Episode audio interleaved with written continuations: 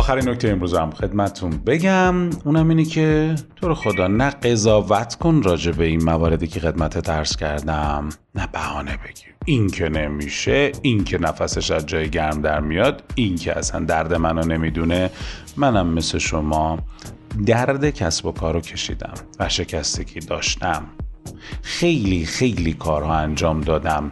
الانی که اینجام در قالب یک مدرس در قالب یک مشاور در قالب یک دوست در قالب یک هر چیزی که فکرشون.